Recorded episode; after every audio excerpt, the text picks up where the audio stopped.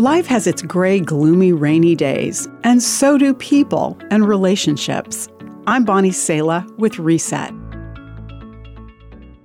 Saving for a rainy day is common wisdom in cultures around the world. We don't know what the future holds, but we realize there will be unexpected, difficult times that we want to prepare for.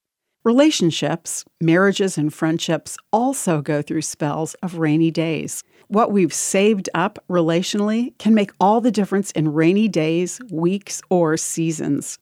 First, we're going to need this advice from Scripture make allowance for each other's faults and forgive anyone who offends you.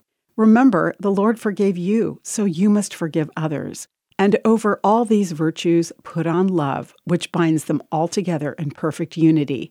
Above all, keep loving one another earnestly, since love covers a multitude of sins.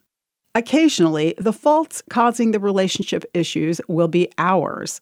It's going to be a lot easier for a spouse or friend to forgive or just to keep on loving in stressful times when we've made a habit of doing this accumulating relational goodwill through regular positive gestures and interactions. Nobody has the emotional stamina to turn toward other people's needs 24 hours a day, seven days a week, says an expert.